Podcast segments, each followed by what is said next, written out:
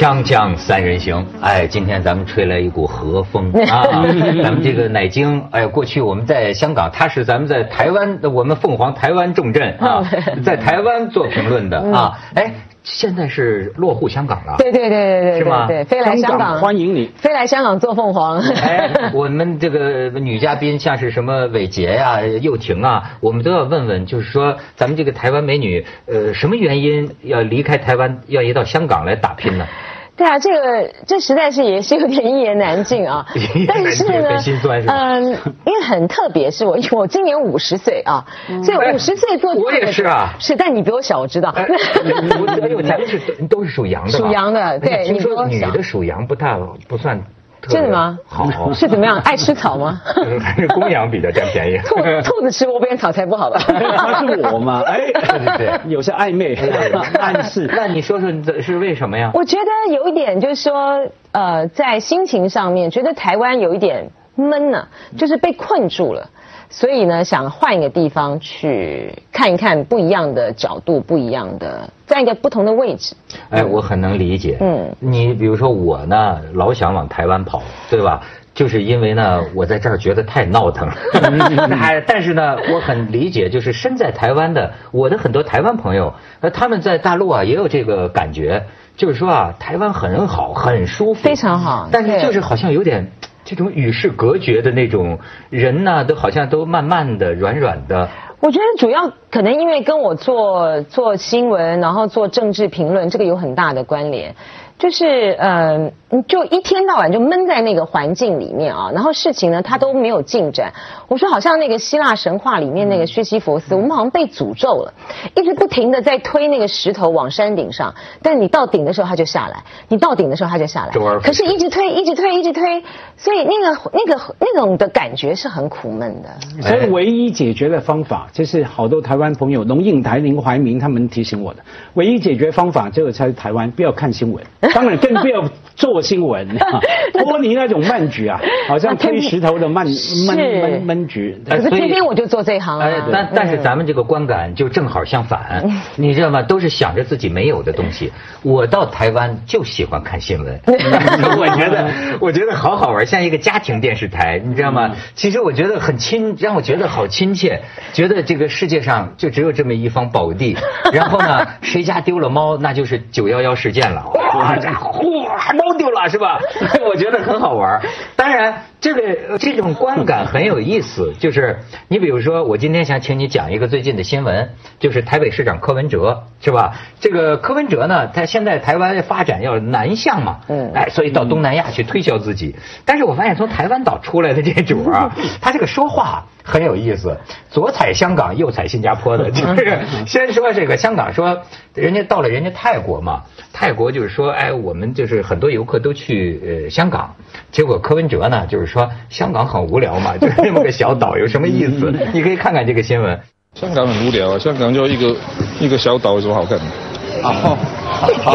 柯文哲出访东南亚，不忘酸香港很小很无聊。一旁发言人听到超傻眼，一声好了不够，还闭眼叫市长别再说了，就怕惹毛香港人。没有啊，我以前去香港你知道，就是最多就去太平山看一看。可是我我觉得我觉得阳明山夜景还是比较漂亮的。哎呀，真的很尴尬的一件事情啊，就是在。代表他道歉，对香港人道歉。我只是一个小小的台北市民啊，我也很难代表他道歉。但就关键就在他是市长，因为在某个程度上啊，市长就好像是这个城市的名片一样。就我们这位市长呢，他他的名片上印的这个名字带有日本风啊，四个字，姓夜郎叫自大。会说话 啊！哎呀，真是，但是我真尴尬。我挺喜，我觉得喜欢他是不是？哎，佳慧，今天你注意到世界潮流吗？这是个奇葩的时代到来了，就是哎，过去台北市长是谁，我从来都不知不知道叫人家名字，就这柯文哲我知道，哎，他对我们来说事不关己高高挂起的人来说啊，他就是就像你，比如说我以前喜欢看那个特朗普嘛，每天不见到他，我就觉得睡不着觉。哎，他给我很多快乐，就包括柯文哲，我我因为我觉得这个人性格很有意思。你在台北，他是个什么样的人呢？他就是这样的人，他就是一个不再在乎别人的感觉，然后很自负，然后呢很直接的一个人啊。所以我觉得文涛讲的完全没有错，就是很多的民众呢，其实也喜欢他这样。对，有选票吗？而且特别的是，就是有选票，这不民主政治不就自作自受吗？就台北市民大家选出来这样子的一个夜郎自大的市长嘛啊！就因为我们已经过去长期以来太多的那些官腔官调，然后没有真性情，就是每一个政治人物像个橡皮人一样。你突然看到的是一个真人，敢爱敢恨敢说，然后不怕丢人，然后呢还自得其乐，自我感觉良好。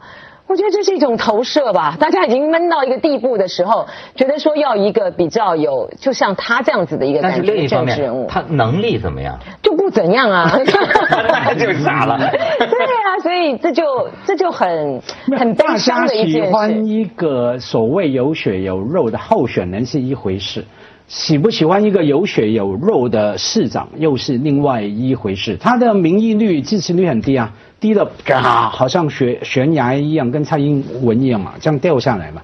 而且你刚说他就是这样的人，我们更具体一点哈。第一个，他是典型的台湾某一类受过高等教育哈，医生嘛，大医生嘛，可是一点文化素养都没有。可是这真是，这是很多医生都。没错，是所对对不起，没医生都这样，很多医生都这样，就是他们非常的会读。就医生有两有有几种型啊，非常的极端的，就像柯文哲这种非常的会读书，但他的人生的世界里面呢，就是只有书本，就是他没有一些文化上面的这内涵。可是有一类的医生呢，家里面呢就是呃音乐又好，素养又高，所以就是很特别的台湾的族群啊。我跟你说，我能理解。你知道这些大医生啊，平常求他。的人多呀，他有时候确实有一种啊放言无忌的这种语言的态度。我有一阵儿闹了点疑似那个心脏病嘛，我们老板对咱们员工都很好了，是吧？帮我找一个北京的那个特别著名的心脏病的专家。好，我发现他真是有他的性格，是吧？他家抽烟吗？抽烟吗？我说 对，我这没抽烟。心脏病医生。哎。毛泽东抽烟活到多大岁数？邓小平最后戒了烟活到多大岁数？说没事儿，你这根本就没关系。但就是他平常这个讲话呀，确实是有他的个性。可是你要有懂得你的权利在手啊，他的美品在哪里啊？你说他读书，他那个不叫读书，他懂得考试啊。呃，假如你真的是读书人，读完那个书，应该对你会会会有改变气质嘛？第一个，你看他造型嘛。穿的衣服什么话？堂堂的市长穿的，然后总是把裤子拉到像胸口一样，对不对？停止一个肚皮，哎，他是代表台湾的啊，台北的哈。第二个，你看他其中真的太多的乱七八糟的事，其中一个最最好笑的，一上台。不是不准那种公立殡仪馆啊出殡，不准你再挂挽联啊。对，改用什么跑马灯？电子的，电子的跑马灯。结果嘛，好多人那个老爸去世了，以前都挽联嘛，一进去你看到挽联就会想哭的。现在不是，都是跑马灯，以为在看你报的新闻一样。我父亲什么什么是去世什么哈。那这个完全是把完全分不开什么叫做文化传统，完完全傲慢的这个把所有来改变哈，所以他这次这样对待我们大香港哈，当然不会惊讶。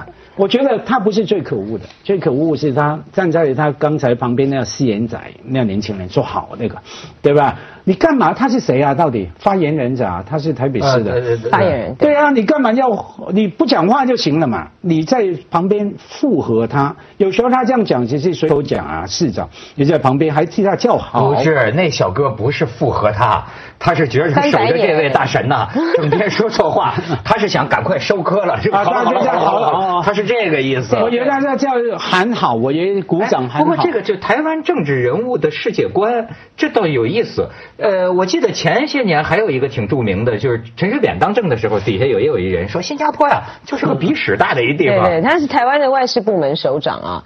这个陈唐山倒是另外一个不同的类类型啊。就陈唐山本身他的这个文化各方面倒是还挺不错，但是他的语言的粗俗，我觉得反映了一种，其实就是像刚才家辉说的。他们的这个语言的系统上面，就是对于文字上面的这种讲究，我觉得太差了啊。然后呢，柯文哲接地气吗？接地气，嗯。但柯文哲呢，他就是一个，就像刚才文涛说的，就是当医生啊，是最接近神的一种职业，所以他就是。有一种秘密感啊！你你所有的人进到医院来，你真的就只能听他的话啊！然后偏偏呢，柯文哲呢，他又不是一个，他还不是神医等级的人啊，他就是急诊室的一个统筹的这样子运筹帷幄的一个医生啊。根据他的医生的同事还有他的呃同学的讲法，他其实是不能开刀的啊啊！我原来以为他是这方面的大家呢，没有吧？陈水扁他不是说柯文哲，柯文哲他他开刀吗？没有没有，不是，他就是一个急诊室，他就是一个急诊室统筹的那个主任。这里量量血压，不就统筹统筹行政方面的。而他当初呢，之所以呢，因为他是在台湾是叶克膜专家嘛，啊，对，他之所以当叶克膜的专家，就是因为台湾另外一位真的是神医啊，这个魏征医师，他的医医术太好了，所以呢就抢走了台大的很多的风采，所以台大的。好像所以连战的儿子那大胖子，我就说他他不是，他说他是救命恩人，他救他的不是不是，他就是不是动刀的医生，他也不是急救的医生，他就是急诊室的那个主任，他就是在统筹帷幄的。啊，他不是动刀的医生，所以。那后来呢？就是因为那个魏医师他太太强了，所以呢，他的这个台大系统的呃那位这个心脏的权威呢，就派这个呃柯文哲呢去去美国去学叶克膜，因为学那个叶克膜呢，就是要让手术台上的这个动完心脏手术之后，手术台上的死亡率降低。哦，啊，所以其实柯医师他不是他不是一个动刀的医生啊。所以呢，他是个大嘴巴的医生。锵锵三人行，广告之后见。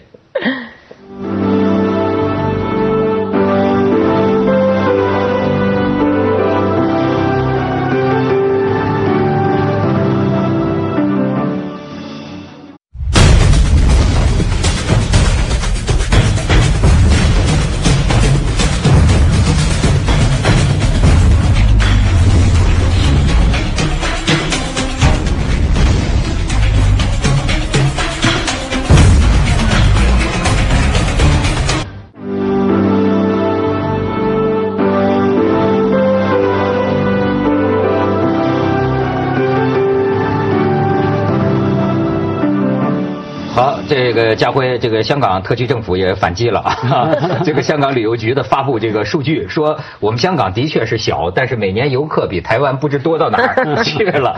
但是这个事情有意思啊，就是我因为有很多台湾的这个朋友啊，我觉得呢，呃，你看最近有一个在上海的一个台湾的小哥又火了一把，他就是等于是在这个往社交媒体上啊，跟台湾人喊话。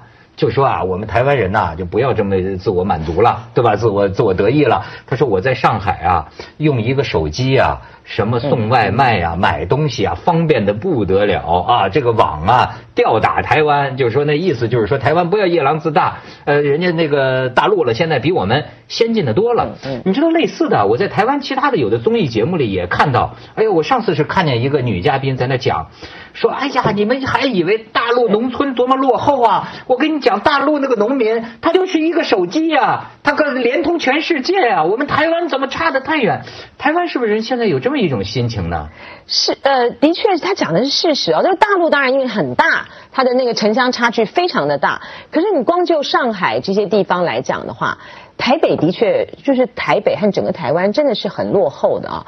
我觉得台湾很特别，就是我们在一九九七年啊，我们度过了这个亚洲金融风暴，我们是唯一没有被被冲击到的啊。那个时候呢。它就是四小龙的最后的一个光辉，就停格在那儿了。嗯，就我们在进入二十一世纪初的时候呢，我们就就就停格了。然后呢，呃，所有的东西呢，它就像是一个偶尔呢，就像电影慢动作一样，缓步的进行一小步啊。然后，嗯，在不管是电子支付或各方面的来讲的话，它就完全没有进展。所以，呃，这真的是一件蛮蛮蛮伤感的事情啊。呃，你看，我们二十年，香港回归都二十年了，我们一个机场捷运才通车，所以。以对那个是所以夸张。这个真的是很很离谱的一件事情，而且台湾真的很小，就是但是我们的整个的规划呢，却没有一个整体的一个概念。你说深圳现在的这个人均 GDP 都已经超过台湾了。哎呦，那都有将来超过香港也是 指日可待了，是没有，当然你说超不超过，我们都知道，除了 GDP 还有 GDH 嘛，幸福感嘛、嗯 h a p p i n e s s 对不对？那假如算 GDH 的话，那我看台湾非常高，是对不对？每个人觉得生活的非常愉快，所谓的小确幸，对啊，小确幸啊，日子就过得很快乐。我经常回台湾啊，活动、演讲、座谈什么哈，每一次回去也很舒服，可是有时候会担心的。就你觉得每个人都觉得太舒服了，以追求生活上面的小确幸哈、幸福感为最重要的。当然，有时候逼没办法啊，你没工作，没工作不如每个年轻人在讲什么？想赶快哎找个工作，然后呢存一点钱，在我家的小巷弄巷口开个咖啡厅咖啡厅，然后呢，整条巷的人也在说，也在讨论我们家的巷有没有咖啡厅啊，有没有一家像样的咖啡厅，有没有一家妈妈店什么什么面包店啊。那我感觉就是说，当然很舒服，可是雾雾就雾气呃雾气沉沉的嗯，他觉得好像就这样了，就这样生活生命哈，这是以追求当生命以追求小确幸为第一要务的时候。呃，当然，那你付出的代价就是没有大志了嘛，没有大志有时候不容易冲出去。你说的对，就是现在有些台湾人冲出去啊，我就注意到我的台台湾朋友的观感哈，很有趣。比方说啊，上海就像这个台湾小哥一样，这上海真是这这个繁荣的程度啊，这不是台北能想象的。然后到了北京，又会觉得北京确实是一个权力集中，他能感觉到这种。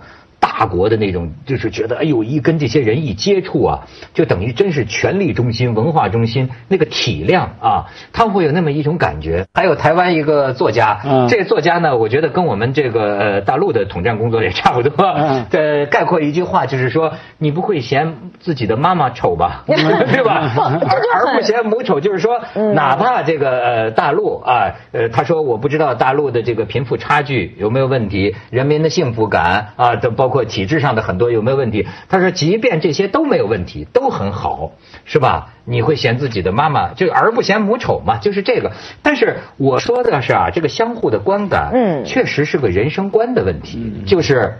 你比如说，呃，我现在发现所有的成功人士，包括李安大导演，都谆谆告诫我们，就是人呐、不能想着舒服，就是好像说我一辈子都在挑战自己，我让自己不舒服的那个部分。比如说，我想你你到台湾来到香港，可能也会是跃出那个特别舒服的一个圈子。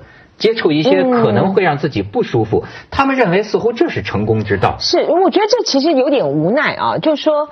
像不管是在上海的那个台湾小哥啊，他感感受到这个呃上海的这种便利，以及在北京的那种大国感啊。可是呢，呃，就是他为什么要去上海工作呢？他只是去游玩吗？那他的那个就变成是说他在台湾，他的薪资各方面他没有办法突破。所以说，佳辉提到说，大家在追追求那个小确幸啊。这个追求小确幸的背后，其实是不是带着更深沉的无奈？因为他追不到大幸福。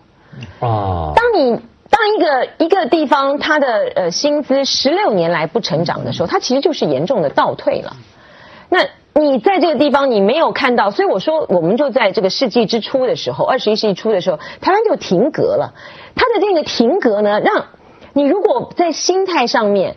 你还没有办法，就说能够到说啊，那其实算了，无所谓，呃，没有关系，那我就追求小确幸。那你人，那你日子怎么过啊？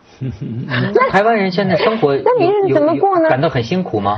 不，就说那你。可是，就是他没有那个，他没有那个追求大幸福的环境跟条件的时候，你就必须，你就变成停留在那个寻求一种小小的满足的感觉。嗯、这跟幸福不一样哦，嗯、这是一种，这是一种状态。那幸福、快乐种种自己定义自己价值观嘛。比方说上海，在上海生活的小哥，你刚问的很好，那去上海干什么啊？等等，你考虑你要的是什么？那假如对好多人来说，啊，我们笼统区分快乐跟快感，对啊，那么便利用手机完全掌握了生活所有面向哈，对于好多人来说，包括我哈，那是快感。可是满足是一种很抽象的感觉，没错，所以这对很观的价对，就是说啊，呃，如果我在当下，比如说，哎，那我这小门小户、小家小院，呃，煮个煮个咖啡，弄那那那日子，我觉得这种日子你很满足，那当然很好。可是它的整体的气氛来说。并不是一个大家是满足于现在这个状态的，而是一种呃带着一种嗯，我觉得比较多的是一种困局感。啊、哦我觉得是那种困局感。如果说不是有那种困局感的话，为什么我们天天要那边喊产业转型呢？为什么那一天到晚要这边喊提升呢？为什么当这个呃大家讲说，哎，我们早就已经不是这个四小龙的时候，他还要说，哎，其实我们呃哪些方面呢还比别人进步呢？就不是，就当你自己追求的目标。跟你自己心里面，跟你现在面对的状况，他一直在拉扯的时候，你就当然会不满足嘛。，我喜欢台湾是因为我的这个审美。可能我喜欢落寞，但是我并不用在那儿生活，是吧？他现在一个年轻人，他这个落寞到底是无奈，还是一种美感？嗯这个还是有区别的。咱们去一下广告，锵锵三人行广告之后见。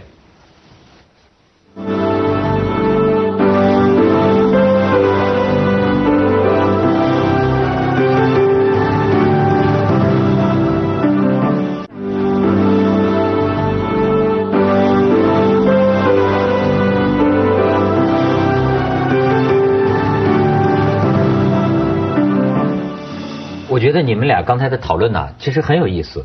呃你看我在这这游走两岸三地啊，我的感觉呢各有各的苦与乐。嗯嗯比如说在大陆是吧，这种经济高速成长，你知道伴随着人的心态啊，焦虑、浮躁、野心勃勃、如狼似虎啊，就是那就是，呃，年轻人一方面觉得特别压力非常大，非常绝望，甚至比如说在北上广，你活不下去啊，现在是就是对头不得不离开啊，这个生活成本的高企。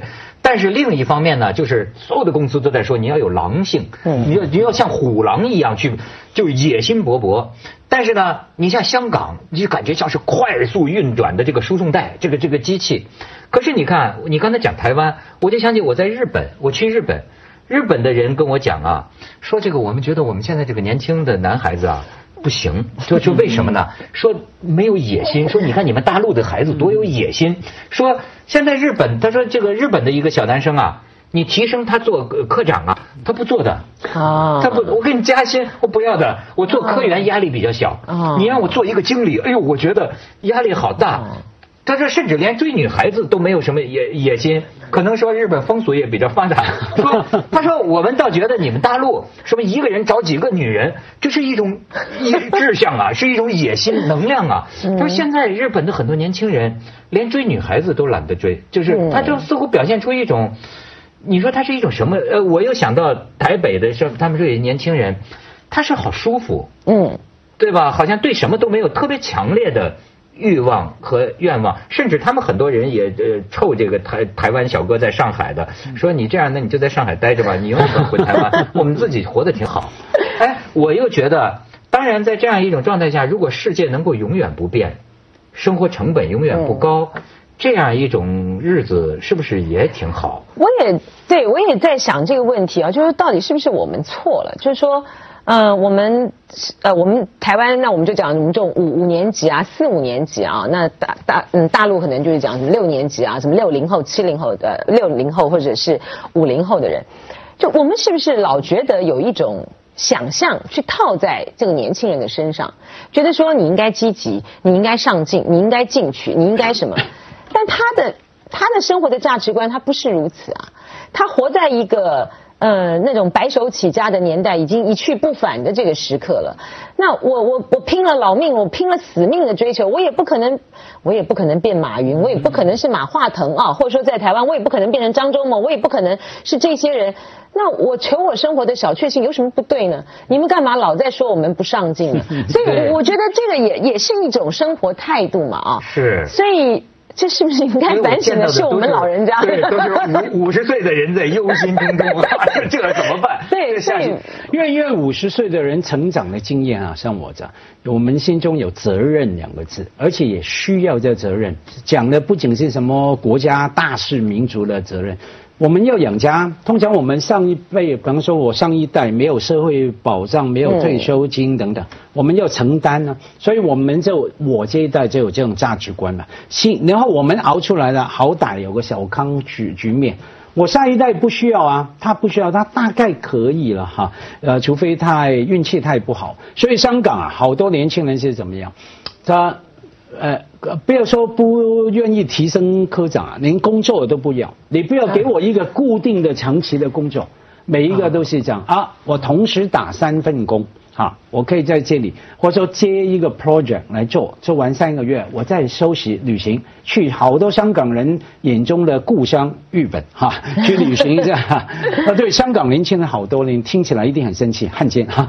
就说，呃，我我去哪里啊？呃，小朋友，我回乡下，回哪里啊？中山还是潮州还是什么？呃，日本东京、京都这样，然后就就这样过着日子嘛。台湾也是，对，有他的价值观嘛。台湾也是好多的年轻人。都好喜欢日本啊，就是像回家一样的那种。台湾的中老老中青都喜欢日本，也是也是，一年跑三四次也是也是。香港是年轻的喜欢日本。香港啊，很特别，就是因为其实，在两岸三通以后，香港的这个地位就不这么重要了，所以它就不像像我这种，我们还在那种两岸不三通的年代的时候，我们出国。